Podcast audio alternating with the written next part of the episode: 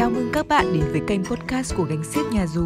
Nơi tràn ngập tiếng cười và năng lượng của tình yêu thương. Hy vọng rằng tại đây bạn sẽ tìm thấy những thông tin bổ ích Những câu chuyện thú vị để hiểu hơn về tự kỷ Để nhìn về sự khác biệt. Như một điều bình thường của cuộc sống.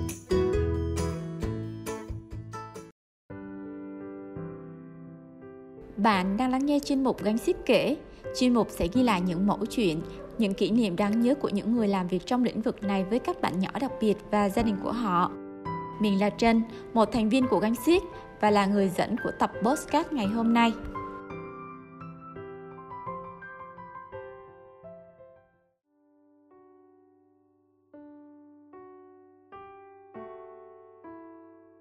Một gia đình nọ, cuộc sống vật chất chẳng thiếu thứ gì, nhưng căn nhà lại thiếu tiếng gọi ba, gọi mẹ của cậu bé đã 5 tuổi tròn.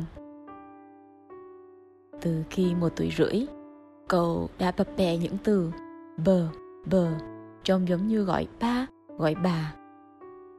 Nhưng theo thời gian, mọi thứ đều biến mất. Dù sao thì còn giống từ ba. Nhưng riêng từ mama, như gọi là mẹ, thì tuyệt nhiên chưa một lần nào cả. Chị mẹ sốt ruột lắm cho đến khi bạn đến nhà chơi, nhìn thấy những dấu hiệu kỳ lạ của con, thì mạnh dạn nói với bạn rằng, hãy đưa con đi khám đi. Mọi thứ bỗng như sụp đổ khi mẹ biết tin con là một đứa trẻ tự kỷ. Chị bắt đầu lùng sụp tất cả những trung tâm chuyên biệt khắp việt nam, thậm chí là cả ở nước ngoài, để đưa con đi chạy chữa. Nhưng tình hình chẳng khả quan hơn, cô vẫn không nói. Thậm chí Cô còn miếng chặt môi mỗi lần nhìn thấy tấm thẻ mà mẹ dơ lên muốn cậu nói. Cái này là cái gì? Những ngày sau đó, chị như rơi vào trầm cảm. Chồng thì lại thường xuyên đi công tác. Ở nhà một mình với con, học theo tất cả những gì mà các chuyên gia trong và ngoài nước dạy cho chị. Nhưng con tuyệt đối vẫn không nói.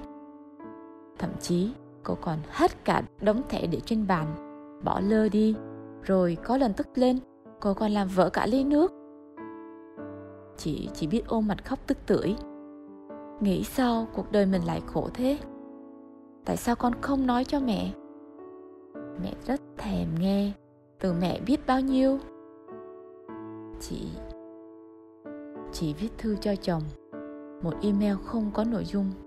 Chỉ có duy nhất một tiêu đề. Anh ơi, em bỏ cuộc ở một gia đình khác. Sau bao nhiêu năm vất vả tìm đường đúng đắn, phù hợp cho em bé đặc biệt 3 tuổi của mình, chị tờ đã rất là hạnh phúc khi tìm được trung tâm nọ. Với triết lý là đặt tình yêu thương làm nòng cốt, chị vui khi đã tìm thấy được một nơi thật tuyệt vời dành cho hai mẹ con. Mỗi ngày ở nhà, cùng chơi với con, chị đều cảm thấy con của mình thật là đặc biệt. Khác xa với những gì chị đã dành cho cô bé trong khoảng thời gian trước đó cô bé hoàn toàn thay đổi. Vui mừng hơn, bắt đầu cười với mẹ nhiều hơn. Biết quan sát, để ý xung quanh hơn. Chỉ hứng thú, say mê với chương trình mới. Nhưng, đến một ngày nọ, chị bỗng cảm thấy mệt mỏi. Sự mệt mỏi đó đến từ việc chị đang dần cạn năng lượng. Sự hạnh phúc vô bờ của chị khi thấy con thay đổi đã biến thành động lực, nhưng chỉ trong chốc lát cho chị chị dồn hết năng lượng chơi với con. Chị cảm thấy không an tâm khi để chồng mình trong phòng chơi cùng với cô bé. Mặc dù là cô bé rất thích chơi cùng với bố, chị bắt đầu nhìn thấy những lỗi sai mà chồng mắc phải. Tất nhiên, đó cũng là những lỗi mà chị cũng đã từng có. Chị bắt đầu mất niềm tin. Và sự mong cầu càng ngày càng cao trong chị bỗng nhiên biến thành một tảng đá vô hình, đè nặng lên căn nhà đè nặng lên giờ chơi và đè nặng lên cả mối quan hệ giữa hai vợ chồng chị. Sự căng thẳng lại xuất hiện trở lại. Tại sao? Rõ ràng chương trình này phải làm cho mình kết nối với con hơn, kết nối với chồng hơn. Mà giờ thành ra thế này? Yêu thương ở đâu? Và rồi đứa trẻ bắt đầu cảm thấy sự căng thẳng này từ mẹ của nó. Cô bé lại bắt đầu ít cười hơn, lành nhạt hơn với mẹ. Thấy con như thế chỉ hoài nghi tất cả. Hoài nghi cả chính bản thân mình. Hoài nghi chương trình. Hoài nghi chồng mình. Thậm chí là hoài nghi cả những người đã và đang cùng chị đi trên con đường triết lý đó. Chị bắt đầu muốn bỏ cuộc. Ở một câu chuyện khác, một cậu thanh niên mà suốt 17 năm qua cuộc đời chưa phát ra một âm thanh nào. Đã làm mẹ cậu ngạc nhiên hết sức khi cậu bắt đầu nói những âm thanh đầu tiên chỉ bằng một liều thuốc rất rất đơn giản mà bao năm nay mẹ cậu đã quên mất. Liều thuốc bằng tình yêu. Cứ nghĩ rằng, bao năm nhắc nhở con, ép con làm những điều này, ép con làm những điều kia là một sự đúng đắn. Giờ đây, chỉ với sự im lặng và chấp nhận tất cả những gì con làm mà cậu bé đã gọi mama. Chị khóc. Cả buổi tối hôm ấy chị khoe với cả thế giới Bố chỉ là ướt đẫm nước mắt vì hạnh phúc. Ôi, có thật sự là mình vừa được nghe con gọi mama không? Mình không thể tin được. Ngay cả 17 năm qua Dù là trong giấc mơ Chị chưa bao giờ dám mơ đến giấc mơ này. Vậy mà giờ đây nó đã thành sự thật. Nhưng Cái ngày hôm đó Cái ngày mà Con của mình nói mama đó Chồng chị lại không có ở nhà không được chứng kiến những giây phút tuyệt vời đó. Và tất nhiên, chị cũng chỉ khoe được với chồng sau hôm đó. Khi mà chồng chị vừa tàn ca trực lúc tờ mờ sáng, lúc đó chị cũng chuẩn bị giao án đến trường. Chồng về đơn vị chuẩn bị làm ca tiếp theo.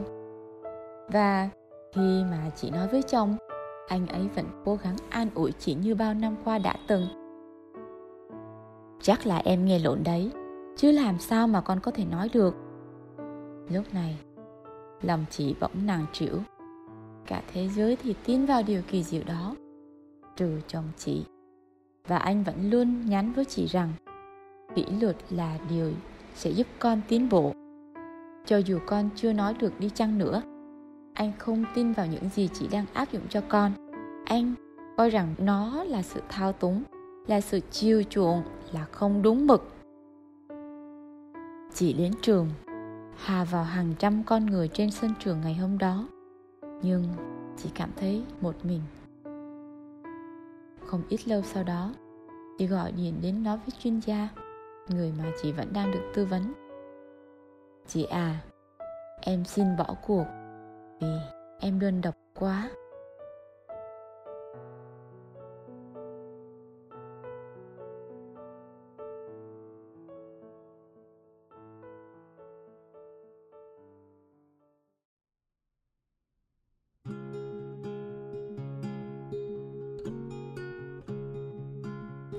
Ba người mẹ trong câu chuyện trên đều có lý do để bỏ cuộc.